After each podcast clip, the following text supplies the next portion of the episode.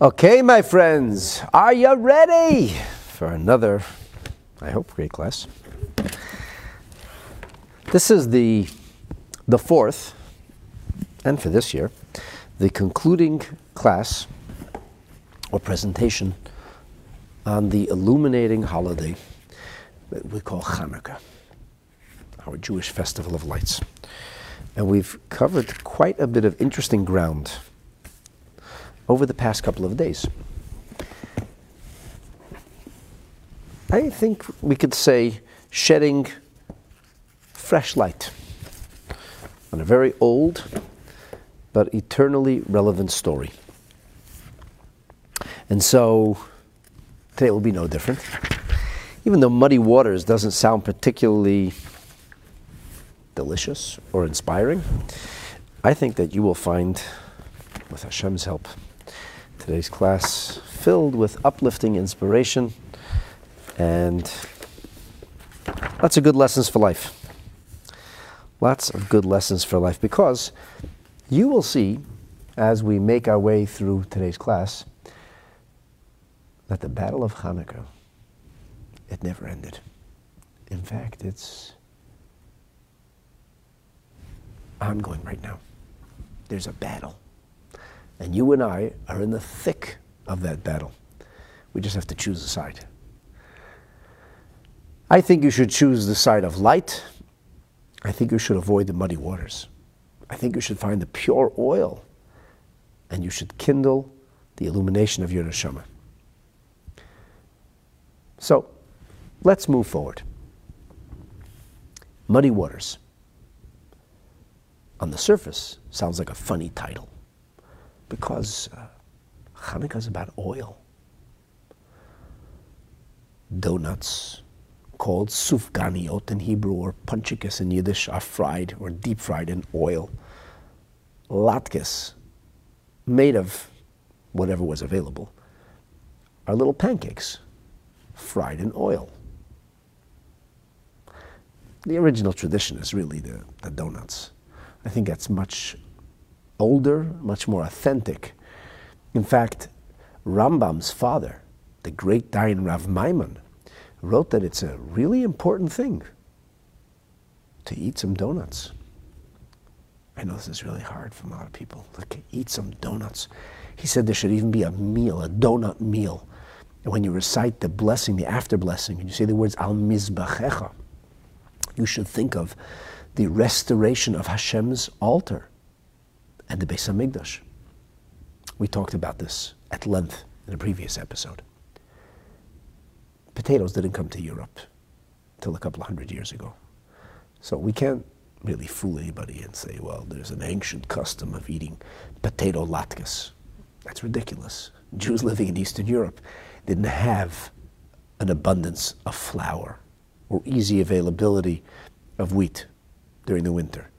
And if you had to choose between bread or donuts, hey, you got to survive. The bread came first. But then Columbus discovers the New World and they bring potatoes to Europe. And it becomes all the rage in Eastern Europe. And before you know it, everybody is using potatoes. They're cheap and they grow well in soil in fertile soil that doesn't have balmy or arid weather. That's where the potato latkes come from. Some people make cheese latkes, and there's a tradition that goes along with that too. The point isn't what's fried. The point is that it is fried. Oil's the big thing. Well, today we are going to learn that just as oil is iconic of the Hanukkah struggle and victory, there's a very wet or watery element attached to this as well. But it isn't clean. We'll discover some real dirt on Hanukkah today. Let me begin by saying this. We've already analyzed the prayer formula, which is called Al Hanisim. We talked about it in our first episode, Tomorrow When the War Began, and we emphasized that or highlighted perhaps is a better word, that the, that the term Bimei Matasyo ben Yochanan Kohen Gadol Chashmonoi isn't really conjoined. According to most Rishonim, Matisyahu, the son of Yochanan Kohen Gadol, is not the Chashmonoi. Rather, in the days of Yochanan Kohen Gadol and Chashmonoi. Yochanan Kohen Gadol, Chashmonoi Uvanav. Now, the interesting thing is that uh, Al Hanisim goes on to say, Kisha'omda Malchus Yavan Harisha, when the evil empire, and Yavan literally translates as Greek or Greece, the evil Greek empire. Now, that's a little odd, and I'll tell you why. Alexander the Great's Greek empire actually fractured. Ptolemy establishes what becomes known as the Greek, the Ptolemaic Greek Empire. The Seleucid dynasty establishes what they call the Assyrian Greek Empire. It's not even fair to say, in the days of the wicked Greek Empire, firstly, the other Greek Empire wasn't that, that sweet or righteous, and secondly, it doesn't identify it fully. And yet, our sages, when they formulated this prayer, they emphasized the uprising of the empire. Even more troubling is the fact that that very empire was actually good to the Jews. The original emperor, the architect, the innovator, in fact, the builder of the original empire, Alexander of Macedonia, known as Alexander the Great, he was very kind to the Jewish people. He was favorably disposed to them. Many of the Greeks didn't have issue or particular hatred for the Jewish people. The Talmud relates numerous debates between Chachmei Yisrael and Chachmei Yavan, between the wise men of Israel and the wise men of Greece.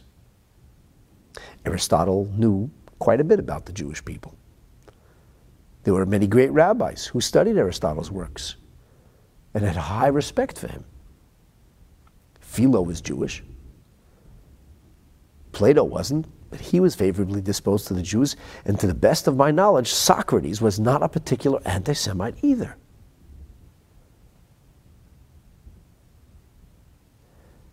Why bother identifying the Greek Empire? In the other Al Hanisim, which we recite on Purim. And I refer you to the previous episode if you want to appreciate and understand the evolution of this prayer, where it came from, and why and how it was formulated. We say, Bimei Mordechai the Esther.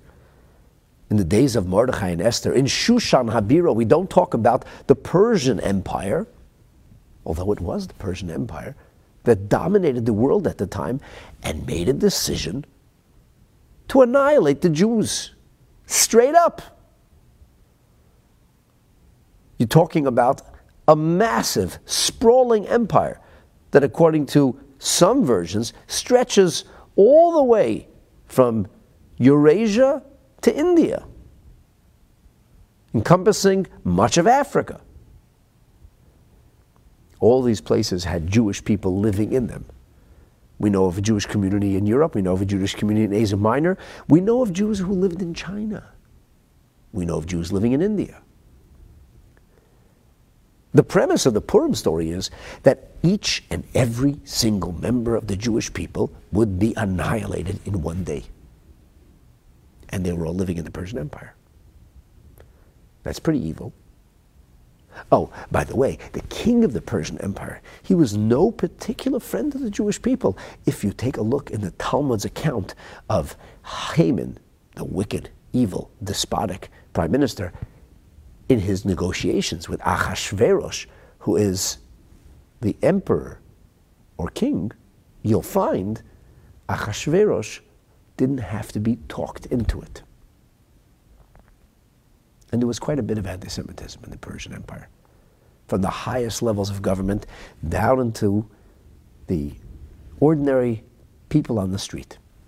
So, why do we identify Hanukkah's villain as Malchus Yovan Rasha And we talk about Mordechai and Esther, who dealt with Haman Harasha.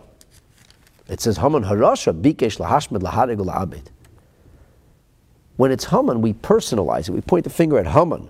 We say, he knocked him down, Haman down. There was a battle. It wasn't just hanging Haman. The battle is actually detailed in the Megillah itself. And yet here we refer to the government, very, very broad terms. Please forgive me.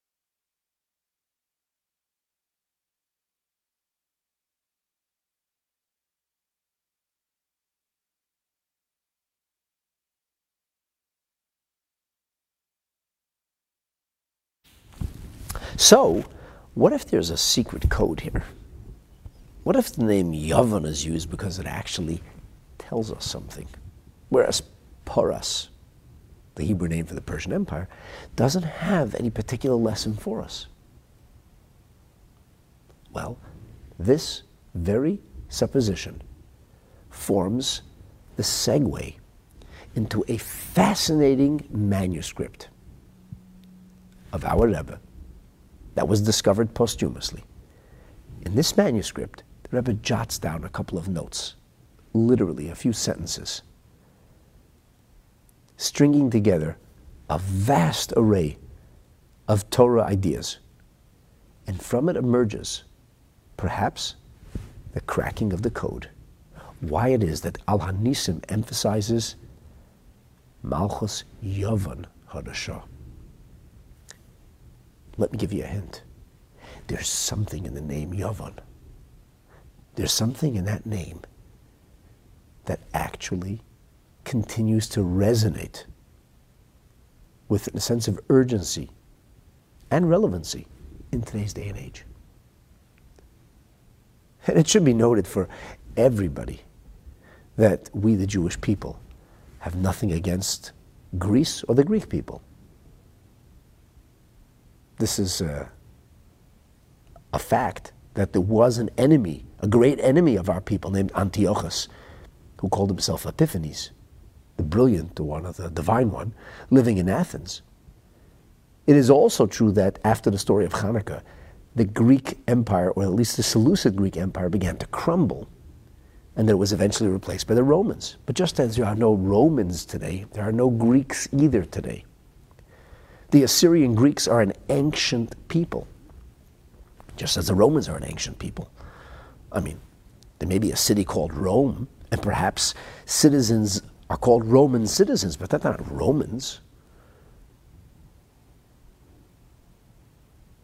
And some of my best non Jewish friends are actually Italian. and I don't look at them as Roman. And when I meet Greek people, I say, oh, you're like Malchus Yavan Harashah. You're one of those Greeks.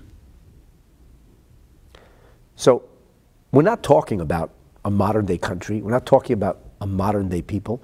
We're talking about almost an idea, like some kind of theological representation that comes through in the name Yavan.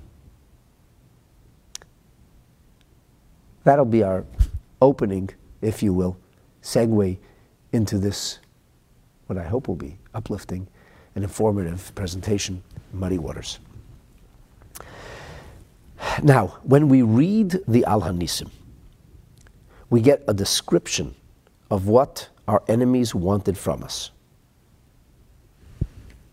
We're told very clearly that they did not desire our physical annihilation or destruction. In fact, they didn't even seek exile or disposition from the land of Israel. What they sought was lahashkicham Toratecha. They sought to make us forget God's Torah. Our rabbis point out, and this is richly illustrated in many, many Hasidic discourses, it wasn't just lahashkicham Torah, to make us forget Torah. It was lahashkicham Torah techa, to make them forget your Torah.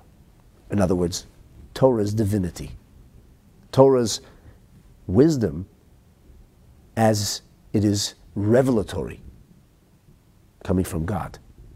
But if you want to study just Jewish wisdom or Jewish studies, well, go right ahead.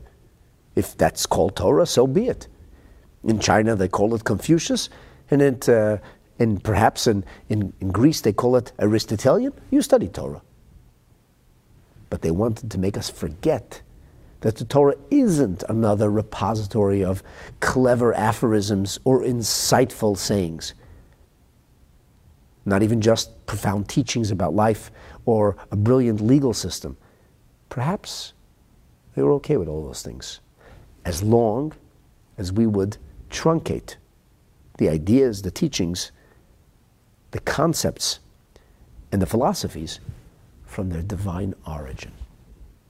Lahashkicham Toratecha. Ulahaviram, and to remove them, mechuke ritzonecha, from the statutes of your desire.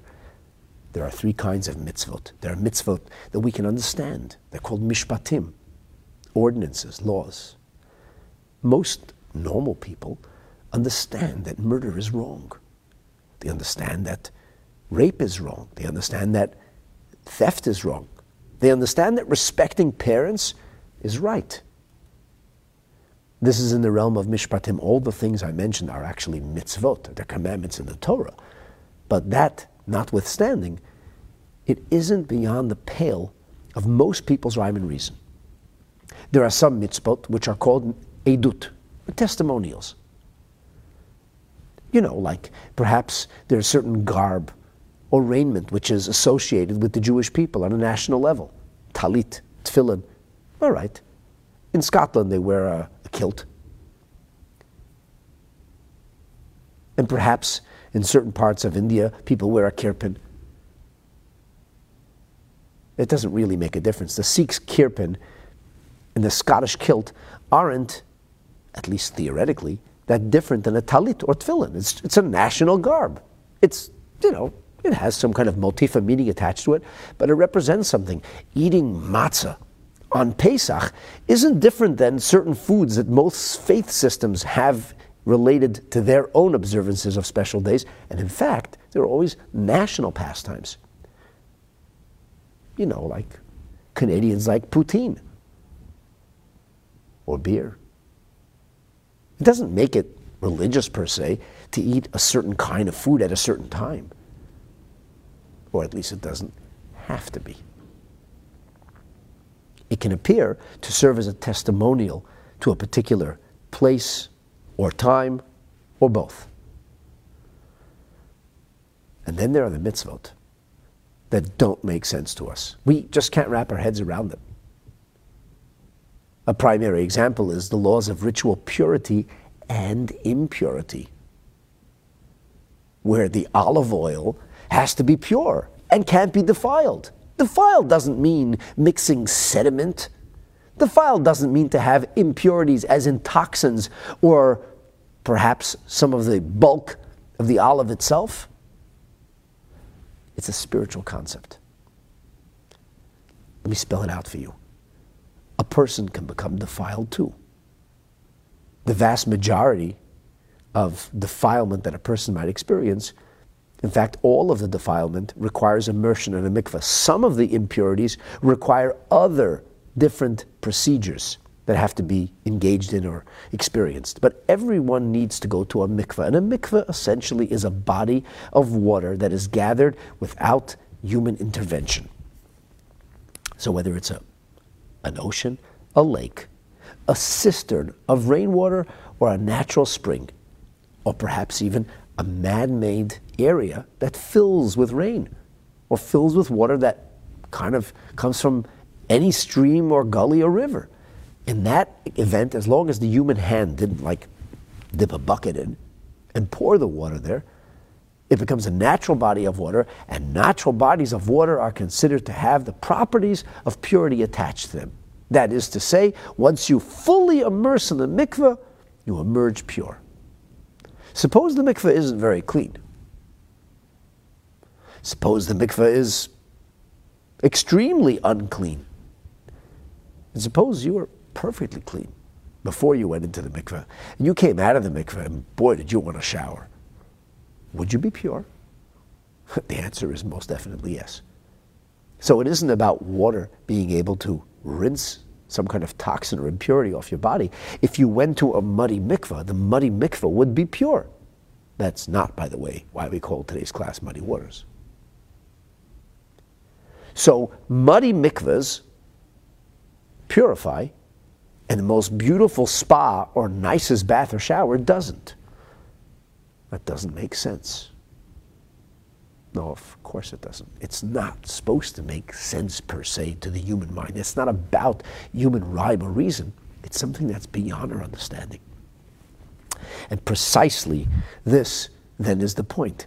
What our enemies sought to make us forget, what they wanted to drive us away from, is this idea of chuki We do it because God said to do it. Don't be ridiculous, they said. In truth, every mitzvah could be observed as such. I could wear tefillin as a cultural thing. So, well, this is something that my ancestors put on and their ancestors put on, and it goes back and has a history of thousands of years, so I feel kind of cultural when I'm wearing tefillin. Bagels and lox aren't that old at all. They're not even really Jewishly cultural. They were invented in New York State, but don't let me spoil your Sunday brunch. The point is that a person can do certain mitzvahs without any kind of faith, without embracing any kind of higher ideas or ideals. But when you're doing a mitzvah which doesn't make any sense, you can't say, "Well, I identify with this." You know, culturally, it makes it makes me feel good. It touches or resonates with me. Who are you fooling? It doesn't make sense. It can only be observed because Hashem said so. The matzah can be viewed as cultural, or it can be viewed as it should be. We eat it because Hashem said to eat it. It's incidental to the conversation, but chocolate covered matzah doesn't do the job. I'm not saying you can't have kosher for Pesach chocolate covered matzah, but if you make the matzah taste like something else, it isn't matzah. It's got to be matzah. And you'll say, hey, what's the difference? Matzah's matzah. Bagels are bagels. Bagels are bagels. Matzah isn't necessarily matzah. It's got to be the right matzah. Why? Because God said so. I recently spoke to a person who said to me, My father did nothing for me. He abandoned us as children. I don't want to sit Shiva for him. He said, My mother raised us. And then she went crazy too. So actually, he says, I dislike both of my parents intensely. But I understand that I should have to sit Shiva for my mother because, I mean, she did raise us. She was there when we were small children. But my dad, I for sure don't have to sit Shiva when he dies. Do I? To which I replied, You actually have to sit Shiva because the Torah says you have to sit Shiva. Because there's a familial connection or relationship. And it has nothing to do with our parents being nice or not.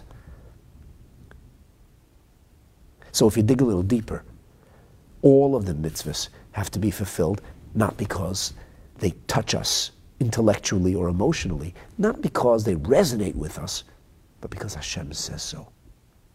This is what our enemy couldn't countenance. They said, Get God out of this equation. You want to have some kind of national entity? Go right ahead. You want to have some kind of national food? Then have a national food. You have national pastimes? Have your national pastimes. Don't connected to God or spirituality. I mentioned this previously, but perhaps the best iteration of a modern day Antiochus was an evil, diabolical monster named Stalin. Do you know that he actually created Jewish settlements or collective farms? Many years ago, I met a Jew who was raised in such an environment. He told me that all of the things that had a Hebrew ring to it had to be erased. For example, he said, the land of Israel was not spelled Eretz Yisrael, but rather Erd Israel. Ayin Resh Daled Erd, Yiddish, and Israel was Ayin Yud Zayin, Reish Ayin Lamed. It's not even the proper Yiddish spelling. He said it was driven into our heads. We were literally brainwashed with this idea there is no God. And the Jewish people are only a cultural phenomenon, and Yiddish is cultural. And that's okay. Stalin, Father Stalin, Mother Russia, they love us as long as we're cultural. Don't mention God. This is what the previous Rebbe and his Hasidim battled against in their day. The defiling of the holiness of Judaism. We need to be really clear about this, friends. Hanukkah is not a cultural celebration. It really isn't. It's not the Jewish holiday in December. It's not a thing we do because it reminds us of heroism and strength and courage. We should have all those things, just by the way. Heroism's good, courage is great, self defense, indispensable. Turning your cheek is not a Torah or Jewish value. Weakness is not something we should seek or be proud of. But that's not the message of Hanukkah. Although Hanukkah did involve an uprising, and Hanukkah did involve a revolution, and Hanukkah did involve valiant and, and, and, incredible feats on the battlefield. That's not the message of Hanukkah. That wasn't the intent of our enemies, and that wasn't how we celebrated when we finally succeeded. Our enemies sought not to dispossess us or drive us from the land. They did not want to destroy us as a people, and there were many, many halachic Jews, meaning halachically Jewish, because the mother was Jewish, who behaved like Hellenists. It's fascinating to note that in the English translation of the Al Hanisim, they don't write Malchus Yavan Harasha. They don't write it the evil Greek Empire. They call it the evil Hellenist Empire. Because Hellenism is, is, a, is a notion. It's, it's a reality of a particular philosophy and system of governance that doesn't exist anymore. It's an ancient reality. And there's a modern day country called Greece. Rome is gone. Hellenism is gone. There's a country called Greece today. I get it. I'd be offended if I was Greek. Uh, by the way, there were Greek Jews. And there were also Greek people who saved Jews during World War II. I do not mean to disparage Greek people in any way, shape, or form. Hellenist is a great term to use. But the word Yavan still means Greek. And somehow Greek became linked to this idea, or Yavan is linked to this idea of stripping the sacred nature of Torah from its body of wisdom. Remove the sanctity, disconnect it from God as mentioned in a previous episode, right on your animals, your farm animals, your, your, your, your means of transportation. We have no portion, Be'elikei Yisrael, in the God of Israel.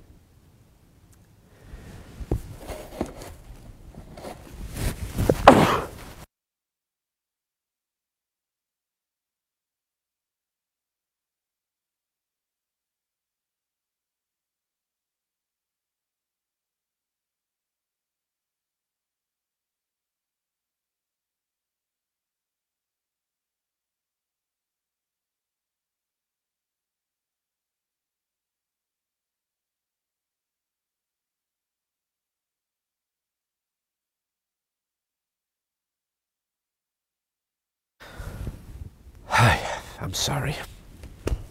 like I said yesterday, the other option was to cancel the class, which I don't want to do it. I'm really grateful that you're watching and that we have a chance to share words of Torah and inspiration together. I guess the point I'm trying to make is this it is abundantly clear that the story of Hanukkah that's being told to us is not a story like any other.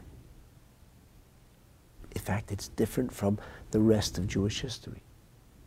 During the first temple era, what you might call the first commonwealth of Israel, for nearly a millennium, we lived in the land of Israel.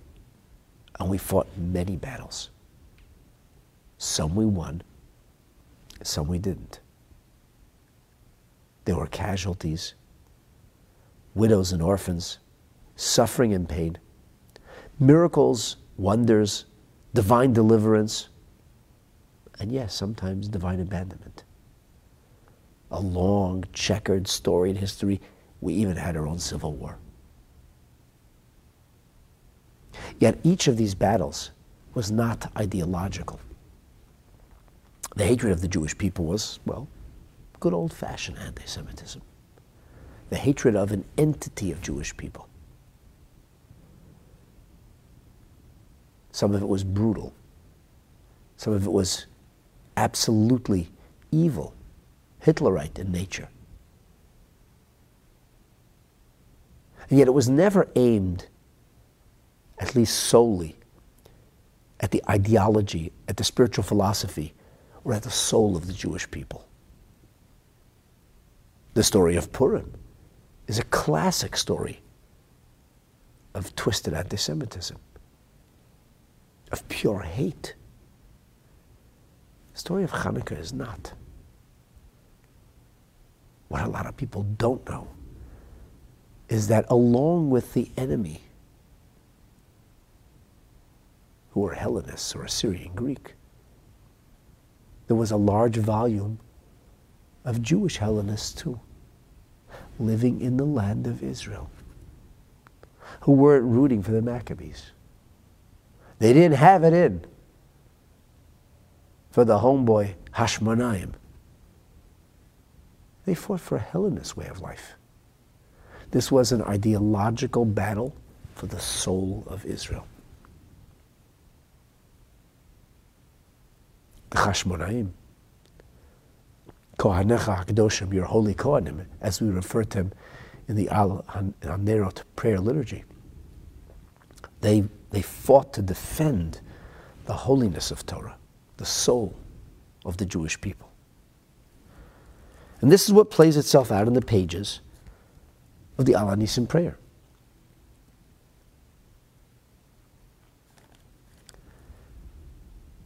When we take a look in the Talmud, when the Talmud queries, my Hanukkah, what is the essence of Hanukkah?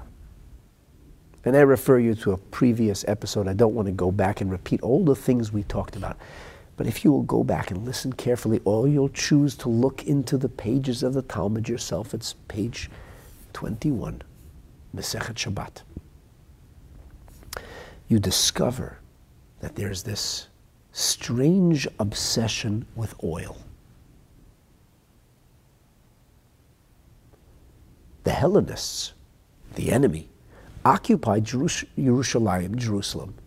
They capture the Beit HaMikdash. They turn the holy temple, the temple of the Jewish people, the center of the world's only extant monotheism at the time, into a center for idolatry. They don't destroy the Beit HaMikdash. They defile its holiness. They erect statues of Zeus, Apollo, Jupiter, and other Greek gods or Hellenist gods. They offer swine on the altar. And they bring idolatrous rites and practices.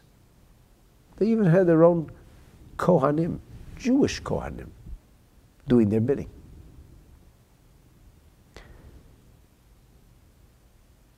And interestingly enough, they took the time to defile the olive oil. How do you defile olive oil? Simple. Break the seal. They didn't add toxins or contaminants, they simply broke the seal. Because the halakha tells us that once the seal is broken, the olive oil is no longer pure.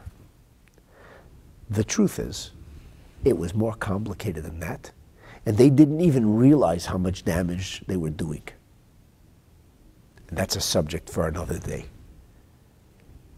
How miraculous was that cruse of oil beyond what you think?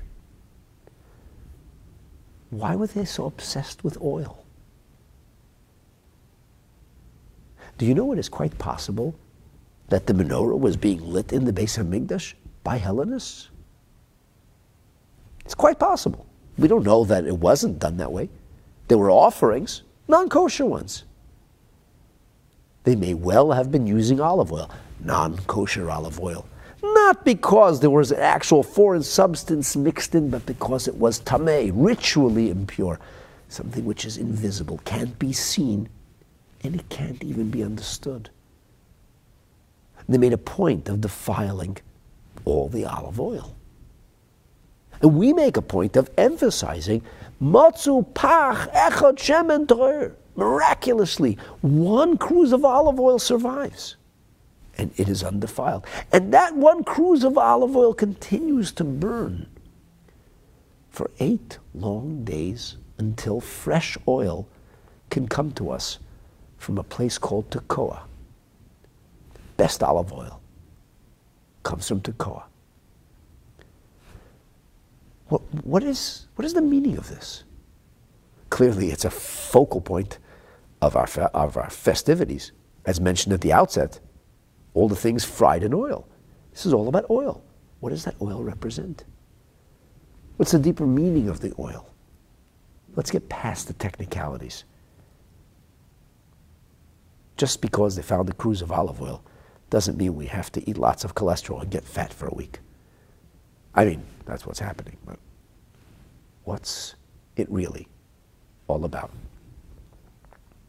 It seems that the Rebbe, at the time, studying at the Sorbonne in Paris, Hanukkah, 1936, he's narrowly escaped Nazi occupied Germany because he feared for his and the Rebbetzin's life, and they've relocated to Paris.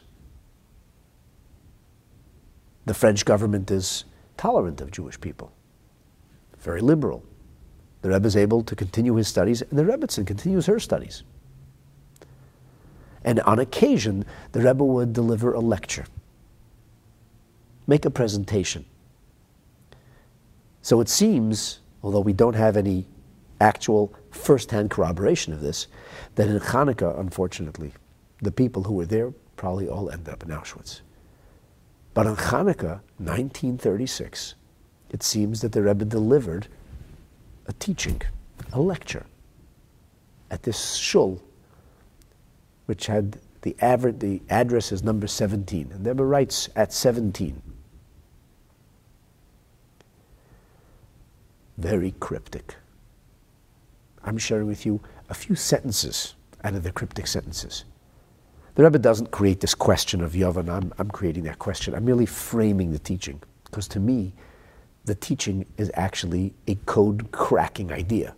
It's decoding or revealing and deciphering the deeper messages that are basically embedded in the Al Hanisim prayer as well as the Talmud statement. And of course, the oil of food we eat. So the Rebbe says, well, let's begin by taking a look in the Talmud to see where does the city of Tekoa, which from the story, that's where they would get, get the oil from, where does the story of Tekoa actually show up in Talmudic writing? So in the Gemara, Mesechet Menachot, on page 85b, we have a Mishnah right in the middle of the page. And the Mishnah is talking about, you guessed it, olive oil. Why? Because olive oil was used in the Beit HaMikdash for many purposes. Not only for kindling the menorah or other lamps, it was also kneaded into the flour. The flour that was used to produce meal or grain offerings. So the Mishnah says, you must know that Tekoa, alpha l'shemen. Tekoa is alpha for shemen. So you want to know what alpha is? Yes, you're right. Alpha is aleph, or A in Greek. So interesting that the whole story is about the Yevonim or the Greeks, and the Mishnah chooses to say that the olive oil used in the Beis HaMikdash isn't aleph but alpha. It's kind of like in the vernacular we told about today, like the, the first stab at something is called alpha. Better. So alpha is the beginning, the first one. And that's because aleph or alpha is the first letter of the alphabet. And as such, when you want to grade things, you call it grade A. So grade A oil, it's funny, the oil today is, is graded by X's. You have triple X oil as the cleanest oil. But in the Talmud and the Mishnah, the oil is graded as grade A or grade alpha. Tekoa alpha l'shemen. Tekoa best, the top, top of the line, insofar as oil is concerned. So the Gemara analyzes this business of tekoa and oil. And the Gemara says the following. It is said Vayishlach Yoav Tekoa. Yoav sends for Tekoa. Why does he send the messenger to Tekoa? Vayikach Misham, he takes from there Isha Chachama, a wise woman. He takes a wise woman, he's looking for a wise woman, so he goes to Tekoa to find a wise woman. Okay, what's going on here? What is this? Why is he looking for a wise woman and why is he going to Tekoa? What is, why is he looking for a wise woman specifically? So Tekoa was a small but important town on the frontier of the Judean desert. Tekoa is located about 15 kilometers south of the city we call today Jerusalem, Yerushalayim. We're pretty sure that Tekoa was actually built in its fullest sense by Rechavam.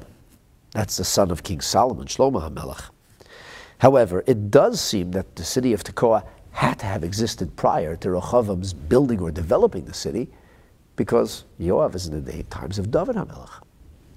So it's a small town, but it's an important town. As we see, it's a town that produces the best olive oil. Excuse me.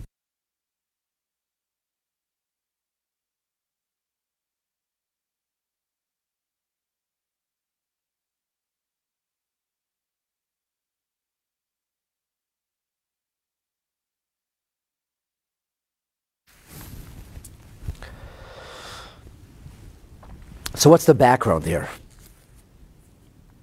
Maybe you heard of a man named Avshalom. He was the son of David HaMelech. I'll read to you from the uh, Steinsaltz edition of the Tanakh, which gives us an overview. We're told here that as events continue to unfold in the royal family, King David appears to be more and more tolerant. Yoav, his commander in chief, sees that the king suffers due to his detachment from Avshalom. I guess you would call that today a dysfunctional family. And he acts in an indirect manner to influence the king to allow Avshalom to return.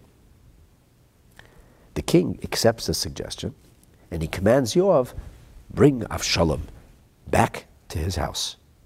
But he refuses any personal contact with Avshalom. Following another request from Yoav, David cannot refuse any longer, and he reestablishes a personal relationship or connection with his son. Avshalom is, by all accounts, the most prominent member of his father's family. And he has great aspirations. I mean, he thinks he's going to be the king. But he's unable to achieve them as long as he's isolated. So through forceful means, he prevails on, prevails on Yoav to request that his father relate to him personally. Once again, the king brings Avshalom close again. And then the road is open for Avshalom to move toward a more central role in the kingdom, and he begins to fulfill his ambitions, and it doesn't end pretty.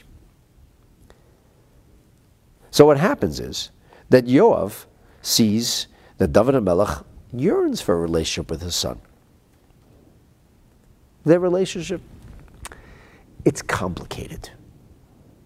So now, in order to kind of work things out, Yoav can't dare to disobey the king and just bring Avshalom back.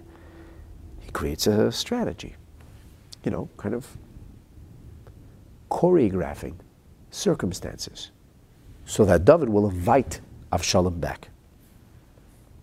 The first thing he needs is a very insightful and clever woman. She also has to be a really good actress. She's going to have to play a very unusual role and do it very convincingly. And she's got to be able to think on her feet. Yoav knows that for this particular message and to create the right set of circumstances, he's going to need a woman she's got to be really clever, really smart, really insightful, and resourceful. So he brings a woman from Tekoa and he says to her, I want you to mourn. I want you to mourn. I want you to wear mourning garments. Don't, don't use cosmetics. Don't, don't use what we would call today makeup. And you'll be like a woman who's mourning for a dead person for many days. You'll come to the king, and Yoav feeds her her lines. Here's what you're going to say. Now, he may not have told her exactly what to say, because then he would just look for an actress. And actresses aren't necessarily the wisest people. Maybe they're could be a smart actress, but all the actress has to be smart enough to do is to actually memorize her lines. But Yoav knows that's not going to work. You need some fuzzy logic here. You can't just have somebody come in and memorize lines because you don't know how the king's going to respond. Instead, as the Mefarshim, this, this, the, the commentaries explain, Yoav explains to this woman what his goals are. She needs to put on a stunning performance, the kind of performance that is going to lead the king himself to relent and allow Avshalom back home. You understand? He needs a wise woman. So the Gemara says, yeah, he needs a wise woman. And where's he going to get her from? He goes to Tekoa. So the Gemara says, Mahishno Tekoa. What do you mean he goes to Tekoa? A wise woman is wherever a wise woman is. Since when does a wise woman have to come from Tekoa? Why would a wise woman come from Tekoa? That doesn't even make any sense. The Maharsha has a, an interesting commentary on this. He says, like, who says that Yoav sent for Tekoa, sent to Tekoa to get a wise woman from Tekoa? And he says, very simple, because if she was looking for a wise woman, you would say he was looking for a wise woman in Tekoa, but he went to Tekoa. In other words, he said, I got to find the right person, but the chances or probability of that wise woman are going to be found in Tekoa. Why? Amar Rabbi Yochanan. Rabbi Yochanan says, Mitoich sheregilin b'shemen zayit, because the people of Tekoa had an enormous abundance of oil, olive oil, and they used to even drink it. So metzuya b'hem. On a literal level, it sounds like olive oil somehow stimulates brain development. And because there's going to be olive oil, the people there will be wiser. So, what then does this liquid called olive oil, which shows up very early in the Torah? We, we got olive oil being used for sacramental purposes with Jacob, where he's pouring oil over the stone. And I once gave a lecture on that. You can go to Chabad.org. The oil and the stones. What was up with that oil? By the way, there's a Hanukkah connection. So there's this business. Oil shows up copiously in the Torah shows up with Yaakov, but then it shows up again when the Jewish people have to consecrate the Mishkan. There's a lot of oil. And of course, the leader of the Jewish people at the time, be he the spiritual leader, Kohen Gadol, or the political leader, the king, has to be anointed with oil. That's why the Kohen Gadol is called Kohen HaMashiach. Mashiach means anointed. And the person who will lead the world to peace is going to be called Mashiach. David HaMelech was called Mashiach because he was anointed with oil. So Torah places tremendous emphasis and importance to the idea or substance of oil, olive oil specifically. The Gemara tells us very clearly that there is a link between chachma, wisdom, intuition, insightfulness, and oil. The Rebbe says, well, in light of this, when we look at the story of Hanukkah and we see this obsession with defiling oil, could it perhaps have something to do not only with the physical substance of oil, not only with the kindling of a menorah or other lamps or kneading oil into flour, but perhaps this becomes a paradigm, iconic, of what the Vanim, of what our enemies were seeking. They were seeking to defile the oil. In many, many holy Sfarim it is written that the Greeks were known for their philosophy. The Romans, who conquered the Greeks and tried to emulate their ways, hence there really is no such thing as Roman philosophy or even Roman civilization. Rashi says it, the Masechet Avodah Zarah. He says this nation has nothing of their own. Of course they don't. Western civilization which is exported by the Romans, is Greek. The great philosophers were Greek, not Roman. Just about all of the Greek kings were actually quite brilliant and highly educated. Most of the Roman Caesars were brutes. With the outstanding exception of Marcus Aurelius Antoninus, who wrote a book, a philosophical treatise that it's still read till today. Marcus Aurelius is the exception, not the rule. By and large, the Roman Caesars were not known for great intelligence, or at least education. But the Greeks were. Alexander the Great was a brilliant scholar. Aristotle was his personal teacher. When Aristotle began to teach his esoterikos teaching at the Lyceum, Alexander wasn't happy. There's a letter which I believe is still extant in Oxford University, where Alexander writes a letter to his erstwhile teacher, berating him for revealing the secrets of his philosophy to the public. Aristotle taught in the Lyceum, and the, uh, the teachings would be distilled in two different forms.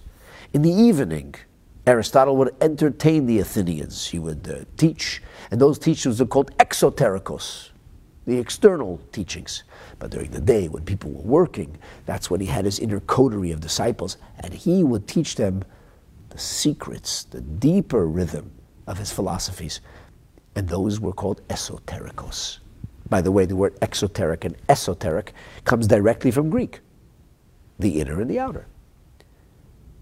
But Aristotle popularized philosophy far more than Socrates, for example, did. And so Alexander wasn't happy. He said, Hey, you know, I, I make a living with this. People respect Alexander because when Alexander the Great gave a speech, he could evoke and invoke all kinds of philosophical ideas, but now it's going to be something everybody knows. It's a very revealing little letter. A, it tells you that Aristotle and Alexander had this personal relationship. It kind of is evidence to, to that, that teacher pupil relationship in Alexander's youth.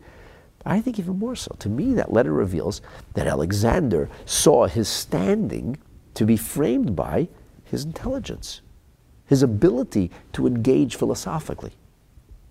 We don't find this with the Roman Caesars at least by and large, not. They were known for their brilliant military strategy and brutal, carry, brutal way of carrying it out. Mighty armies, brutal occupations, extremely powerful, and endlessly in search of sensual libido. But philosophy? Rome is not known for that. The Greeks are. The Rebbe in Torah, but really this precedes him, and it says in many, many holy sfarim, it talks about this idea that the Assyrian Greeks or the Greek Empire, the Hellenists, represented this flowering of what they called secular wisdom. A wisdom that was precisely and pointedly not linked or fused to any kind of religious faith, observance, passion, or fervor. It was wisdom, it was academic. You see, heretofore, the idea of wisdom was invariably linked also to some kind of faith practice. You know, think of the Aboriginals living in this part of the world. The medicine man was the doctor, the philosopher, and he was also like the priest. He represented religion. You see, faith and wisdom kind of went together hand in hand.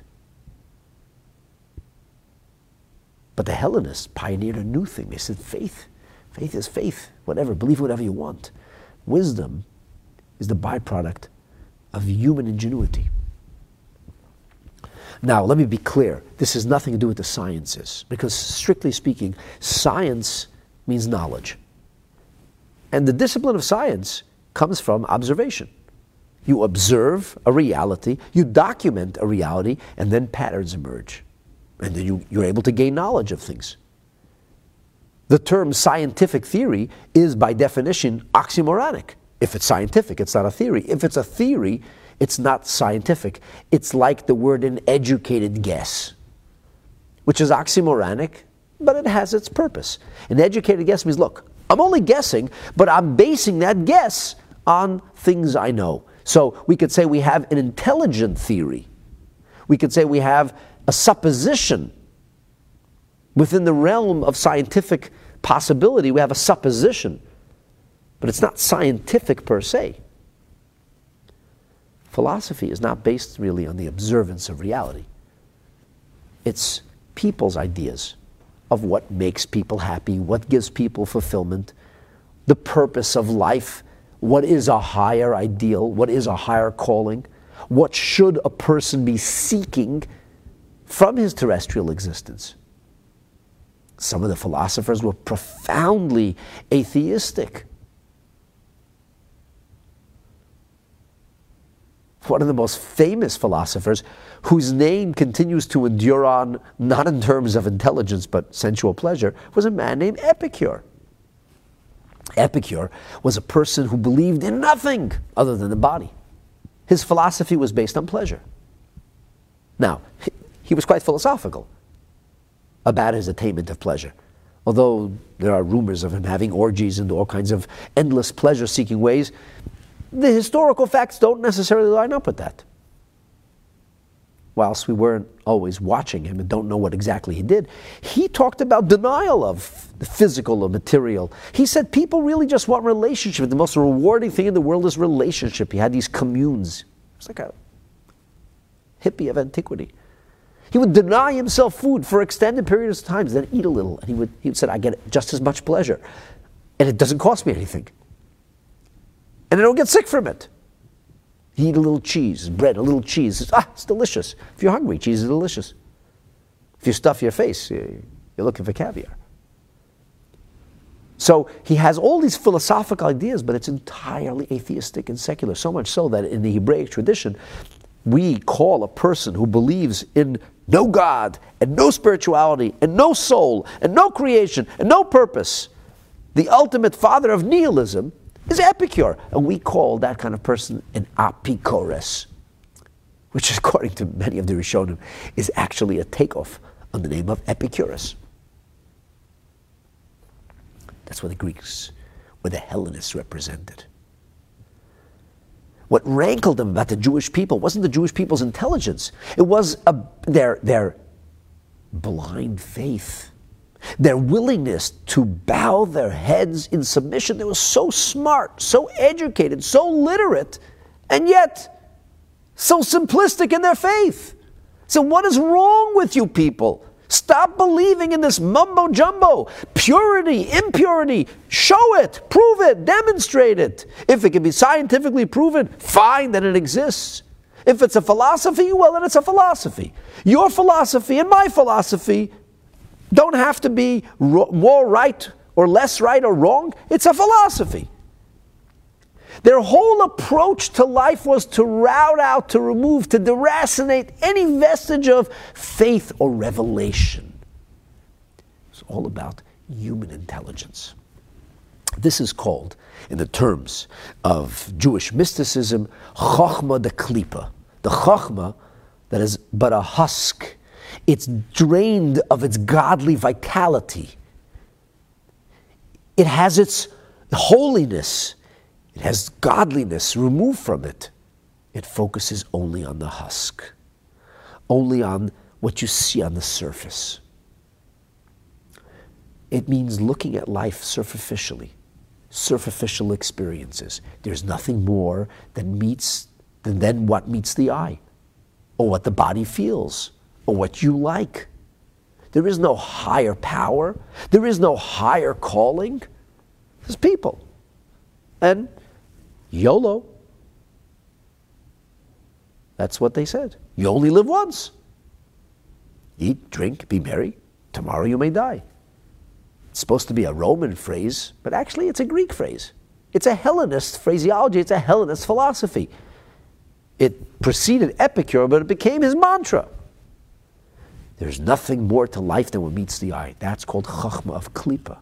Klipa means a husk. To us, what meets the eye, the terrestrial material world, is only the surface. And there's so much more. A person is not a collection of bone and skin and plasma. A person is a neshama, a soul. The soul is eternal. The body is here today and decomposes tomorrow. That's not what life's about. Life's about a far more profound and a much greater truth. We reject a life of nihilism out of hand, meaningless, empty, chas v'sholem. That's the difference between chachma of kedusha and chachma of klipa. Ah, if that's what the battle was about, then Yovan becomes the representation of it. Not Hellenist, not Antiochus, the word or name Yovan. Why? Well, because Yovan actually means something. You see, the term Yavan is biblical, but it has to be vowelized slightly differently. Yavein. Yavein is mud.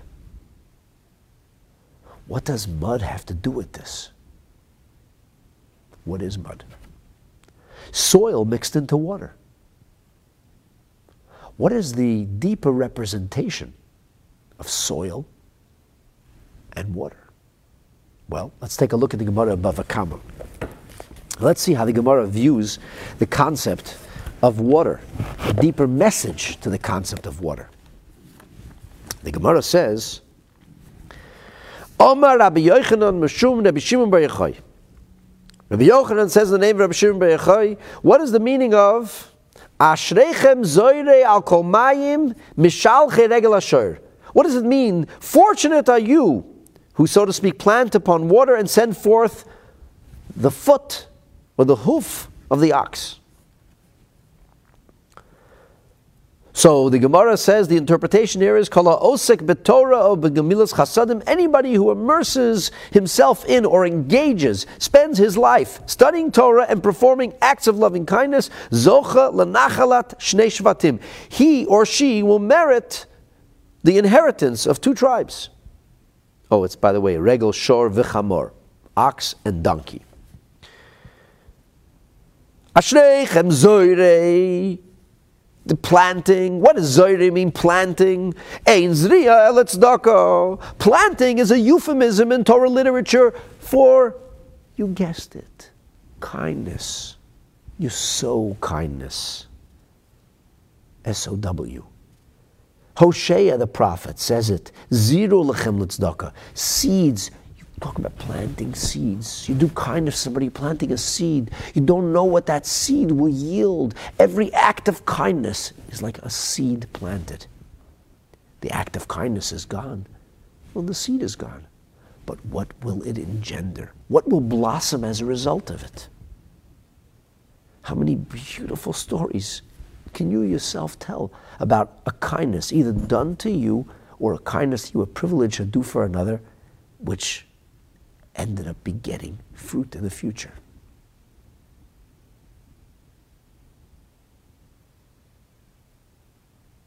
I'll tell you a little, a silly little story. Maybe it is silly, I don't know. When I was a boy in 1977 or 76, we were living in New Jersey, and the Rebbe came out with this call that we should visit. All Chassidim should go and visit Jews who couldn't participate in Jewish life. Hospitals, prisons. My father at the time was a principal of a Hebrew day school. He was involved in Jewish education. So at night, he wanted to fulfill the Rebbe's directive. He went to a hospital. And he took me along. I think my brother and sister too, but I don't remember. I was just a little boy. But I do remember it was very traumatic for me. I didn't want to go to a hospital. I was terrified to go to a hospital. And he lit the menorah for a patient. And I still remember the face of this patient and the smile on his face.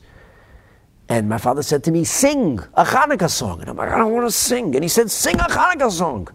And I'm like, I don't want to sing a Hanukkah song. And he forced me to sing a Hanukkah song. And I was like, singing a Hanukkah song. And this old man had like tears in his eyes from this kid singing a Hanukkah song, and he had a menorah burning next to his bed. You know, I never forgot that. It like stayed in my head. I remember coming to school the next day and telling my classmates about it. I remember some of them sneering. They were like very not Chabad. And it's, it's like stuck in my head. And a couple of days ago, it's the first night of Hanukkah, and I say to myself, you know, there's this person I know is in, he's in the hospital, and he's so despondent about it. I knew how despondent he was. I spoke to him a few days, and it was Hanukkah. And I said to my wife, I'm, I'm going to go visit him. She says, it's COVID. You can't even get into the hospital. I said, well, I'm double vaxxed. She said, I'm going to let you in. They only let family in. I said, I'm going to bring him a menorah. She said, you're talking about? You can't light a menorah in a hospital. I said, and, I, and this image was in my head this act of kindness that my father did, because the Rebbe said that people should do this, like a seed the Rebbe planted and a seed of a seed of a seed. And this is in my head. I can't tell you why, it's in my head. So I, I did go to the hospital, and I, I didn't even expect to get in, but I said, I'm just going to go. And, and, I, and they call up, they call up, it's like 10 o'clock at night, and the patient, they call up to the patient, some guy is here, he says he's your rabbi. She says, oh my God, I can't believe he's here. So I told him I would try to come. And I come to his room, and I said, like, I have the menorah. He says, I would love to light the menorah. We light the menorah. A nurse walks in and she says, Wow, that's so nice. I said, We're guarding the candle, everything's fine. No, no, no, it's great. And he was so touched and he was so moved by it. And I said, You know what? I'm going to post this on Facebook. I'm going to share it. So I, I, took a picture and I said, You know, and he, he dictated me. His name is Sam. He says, Sam was feeling blue until you made it untrue. Okay, so I wrote that on Facebook. And I get a message the next day from, from a colleague of mine in Copenhagen, in Denmark. He's Rebbe Shliach in Denmark. And Rabbi Lowenthal says, by the way, your post on Facebook inspired me to go visit another elderly person who was like, I guess, housebound or hospital bound. And he sends me a picture. And this is what I mean when I say that kindness is like a seed. You don't know what happens from the kindness. Kindness is always more than the frame of its existence. What is a seed? A seed is this tiny little thing, but the sleek or shiny exterior of the seed, it rots or decomposes very quickly. You did somebody a kindness. You made them feel good for a moment. And then, like, they move on. Ah, not kindness. The prophet said kindness is planting a seed. You never know how an act of kindness is going to influence somebody else. Look at this crazy story. An act of kindness, like, like, like more than 40 years ago, 40 plus years ago. And, then it, and it kind of galvanizes me to do something. And across the ocean, somebody else benefits. That's kindness. Kindness is a seed. Tzedakah is always greater than the sum of its parts. So now we know what planting's about. What's water about? Ah, water, says the Gemara. Ein mayim ella Torah. Water. Water is Torah. What does that mean? How do we know this? Because Isaiah said, Hoi, ho, kol tzomei, you're thirsty? L'chula moyim. Go to water. Wow, how profound. I mean, what would we do without the experts? I mean, the prophets. I mean, if you were thirsty, where would you go? It's good Isaiah told us where to go. If you're thirsty, drink water. Are you kidding? For this, I need the word of God?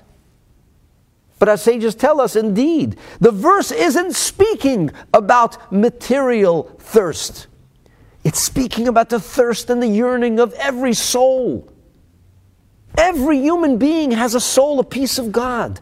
You have it, I have it. Jewish people have a soul, non Jewish people have a soul. Every human being is created in God's image. And because every human being is created in God's image, we all have a thirst. How do you want to slake that thirst? A lot of people think that I'm hungry, I'm, I'm, i need, I have an appetite for something, I'm looking for something. I, I must have more materialism. I need more pleasure. I need a joint. I need chocolate. I need to do something pleasurable. Wrong. These things are like pseudo fillers. That's where we get addicted to them. They don't bring us lasting joy, they don't give us fulfillment. If you're thirsty, if you're thirsting for a deeper spiritual relationship, go to water. Water is Torah. as the Gemara explains, that the world cannot exist without hydration. The world can't exist.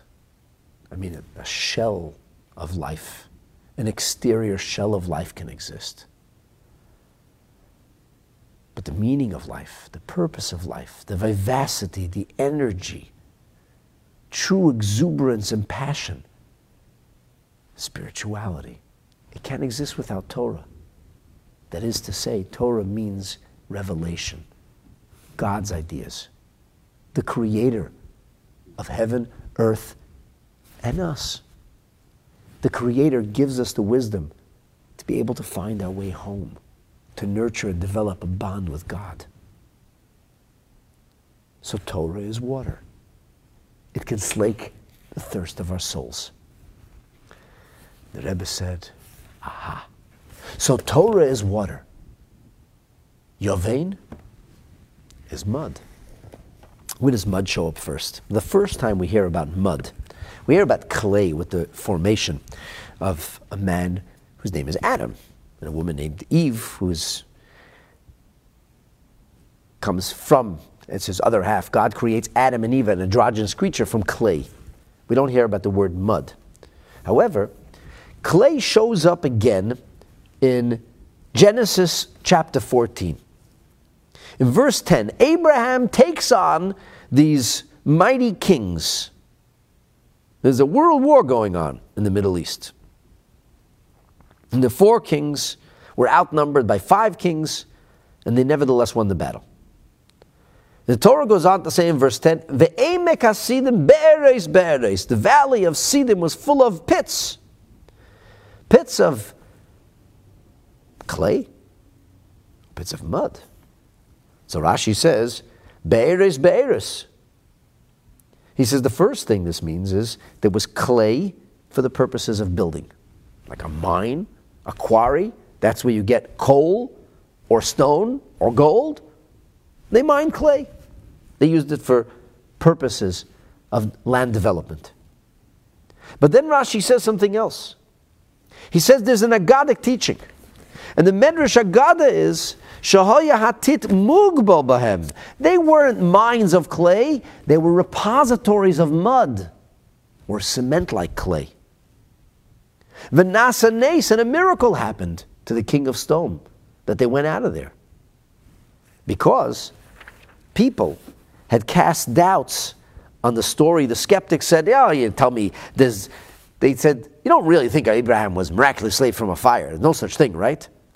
And yet, when the people fell into these deep, deep pits filled with endless amounts of mud, what happens in mud? You sink. You sink. You can't crawl out of mud. And yet, somehow they manage to get out. That can't be explained. So, this shone a light on the veracity of Abraham's miraculous survival from Nimrod's furnace, and the people said, Wow, so miracles do happen. What is this? The commentaries on Rashi say, tit mugbol means ma'oirav b'mayim, clay or soil mixed with water. This interpretation calls be'eris chemer literally pits of mud. So they filled a pit with 50 or 60 feet of mud, and they would dip into the mud, and that's what they would use. When you fall into mud, you're going to drown in the mud. You can't swim in the mud, the mud pulls you down. Think quicksand. Think quicksand. Look in the book of Jeremiah in the 35th chapter. Vayit Yirmiyahu betit. Yirmiyahu sank into the mud. You sink in mud.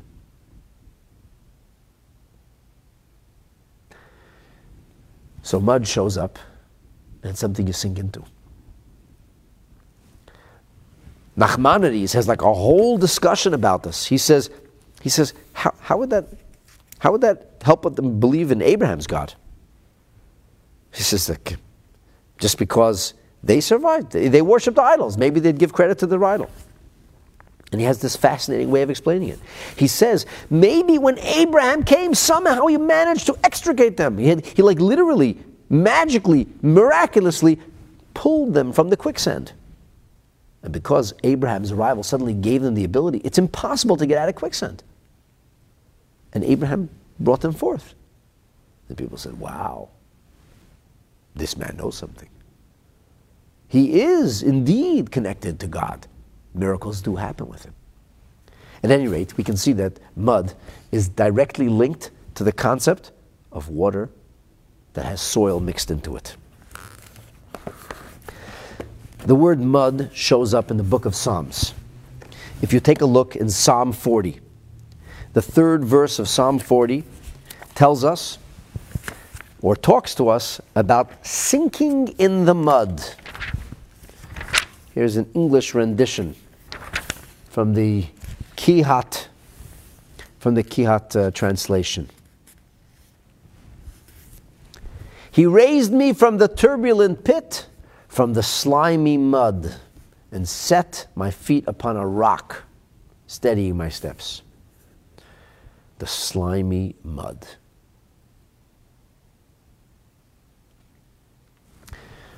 The Mefarshim say, in Hebrew it's Mibur Sha'oin, that's the turbulent pit. The word Sha'oin is darkness. confusion. Mitit ha yovein. Yovein. Min hayam, from the sea. Lashon refes, the muddy waters, from the mud. Metzudas Tzion says, Yovein is the mud, the muddy bottoms on Karkais Hamayim, at the ocean bed. There is a soft mud. It's not hard ground. Later on, King David speaks in the 69th Psalm, once again in the third verse, of sinking in the muddy depths. Metzudas David says, this slimy mud, ha'oimid ba shekeya. If you stand in it, you sink. So if water is Torah, what is mud? Earthiness is a way to describe the material reality. We talk about gashmiut, the word geshem comes from rain, but actually it refers to things that grow from the soil. Hakoil hayamina offer. A person who's involved in the pursuit of nothing but sensual pleasure is called an earthy person. Immersed in earthiness, selfishness, not soul or selfless, material body and selfish. One represents, if you will, fire, the Ner Hashem Nishmas the candle of God that is the soul of a person, and the body represents or is represented by clay. Adam and Eve's body was made from clay, and God blew a soul of life into it. So, if kindling flames is about the spiritual energy, earthiness is about the pollution of the pure waters that can hydrate and serve as a life elixir. You can't drink mud. You see, conceptually. This becomes emblematic, mud becomes emblematic of wisdom that is drained from its pure source and has earthiness or materialism mixed into it. That's the philosophies we were referring to. And it's called Yovein. And the Hellenist entity or government is Yavon. Yovein is Yavon. And here the Rebbe says something so interesting. The word Yavon, or Yavain, mud, or ancient Greece, is spelled with a yud.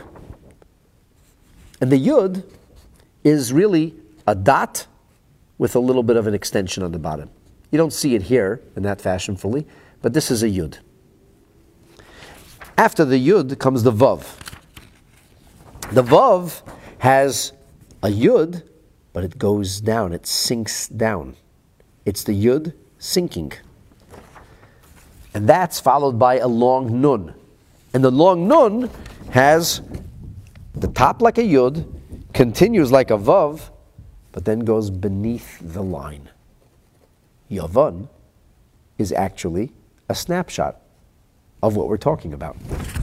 Here's another image where you can see them all together. Yud goes down to Vav, comes down to the Nun. This is the line. The Vav is at the line. The Nun is beneath the line. In Torah literature, Yud represents Chokhmah or wisdom.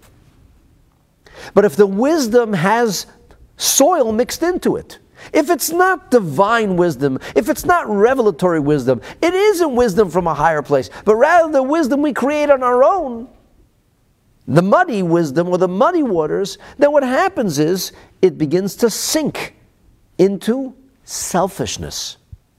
Vav the second letter in Yavan or Yavain is a representation in mystical writings for the emotional reality of a person, which are incidentally made up of six components, and Vav is the numeric equivalent of six.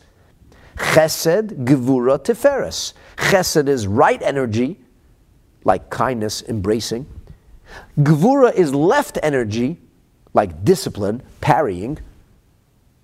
Tiferes is central energy, like mercy, which brings together elements of at once benevolence in action, but at the same time, a very, very harsh look at the reality, a judgmental reality, and yet what is merciful despite it all.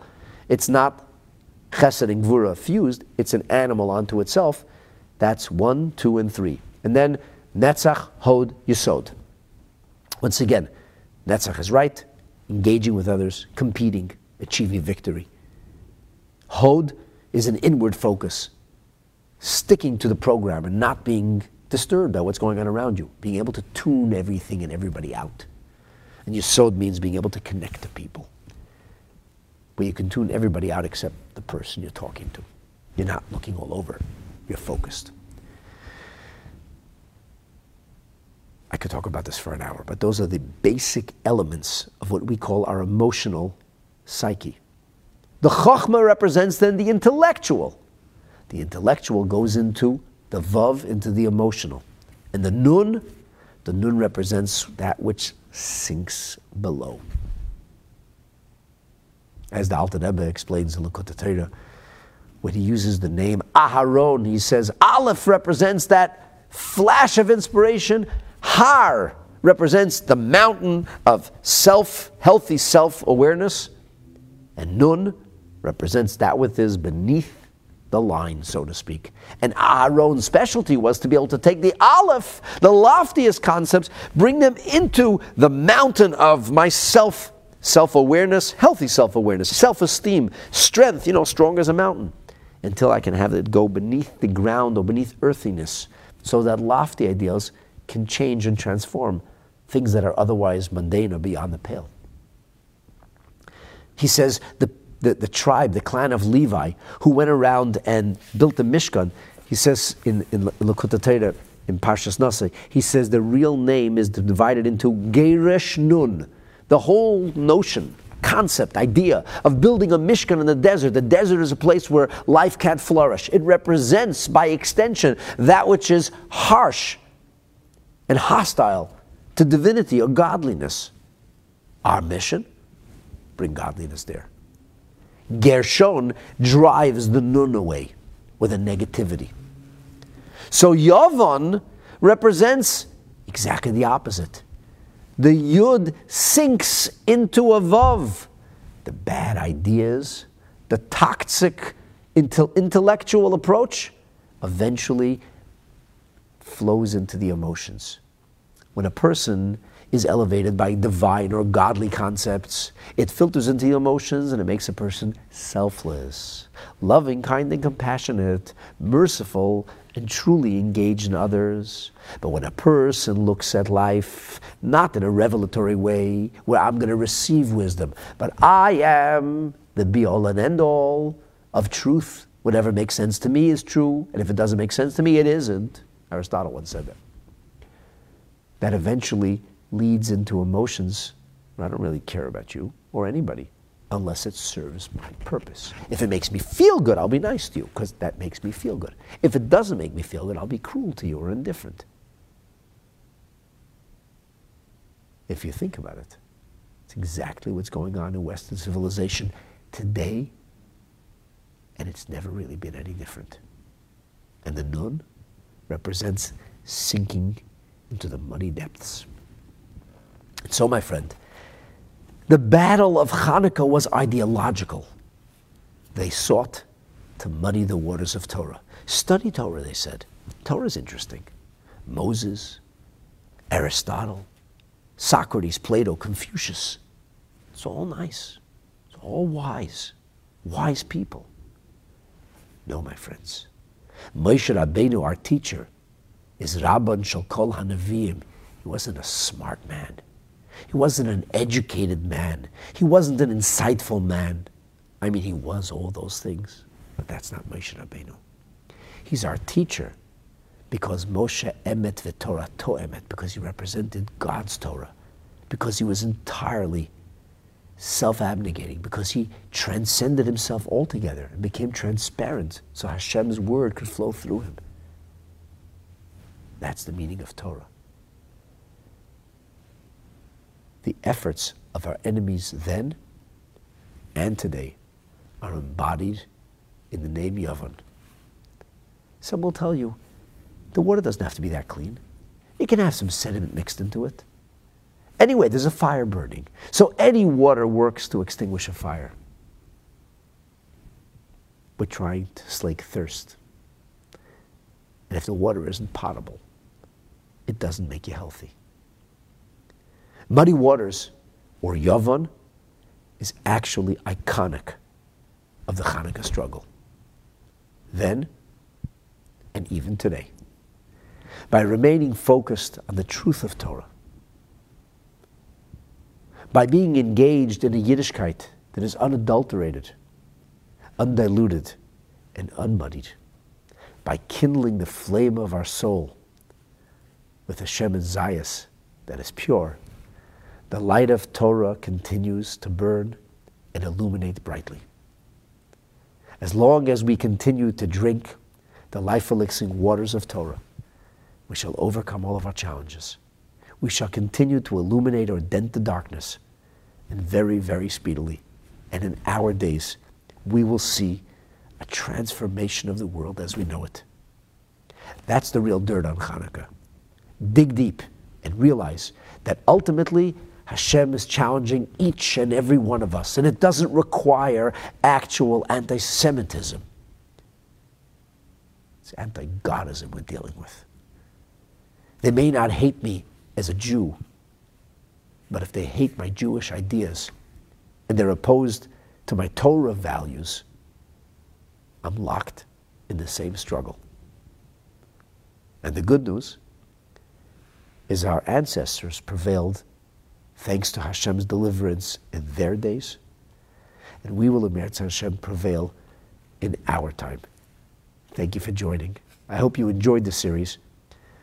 If Chas v'Shalom Mashiach isn't here by next year, perhaps we'll return to continue to develop this series, but for now, these four episodes will be the conclusion of Love, Lights, and Hanukkah.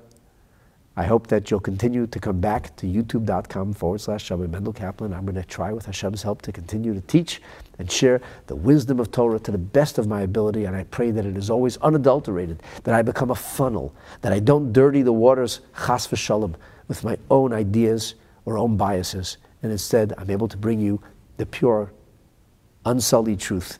For when we study Torah, we can all realize our potential. That reveals or triggers a redemptive element and spark within each and every one of us. Ultimately, This is what will catalyze universal redemption with the coming of Mashiach. B'mheira u'biyamenu, speedily and in our days. Afreilich and Chanukah. Happy Chanukah to all of you. I'd appreciate it if you could like, share, and if you haven't yet, please subscribe. Get your friends and relatives to do the same. God bless you and have a beautiful day.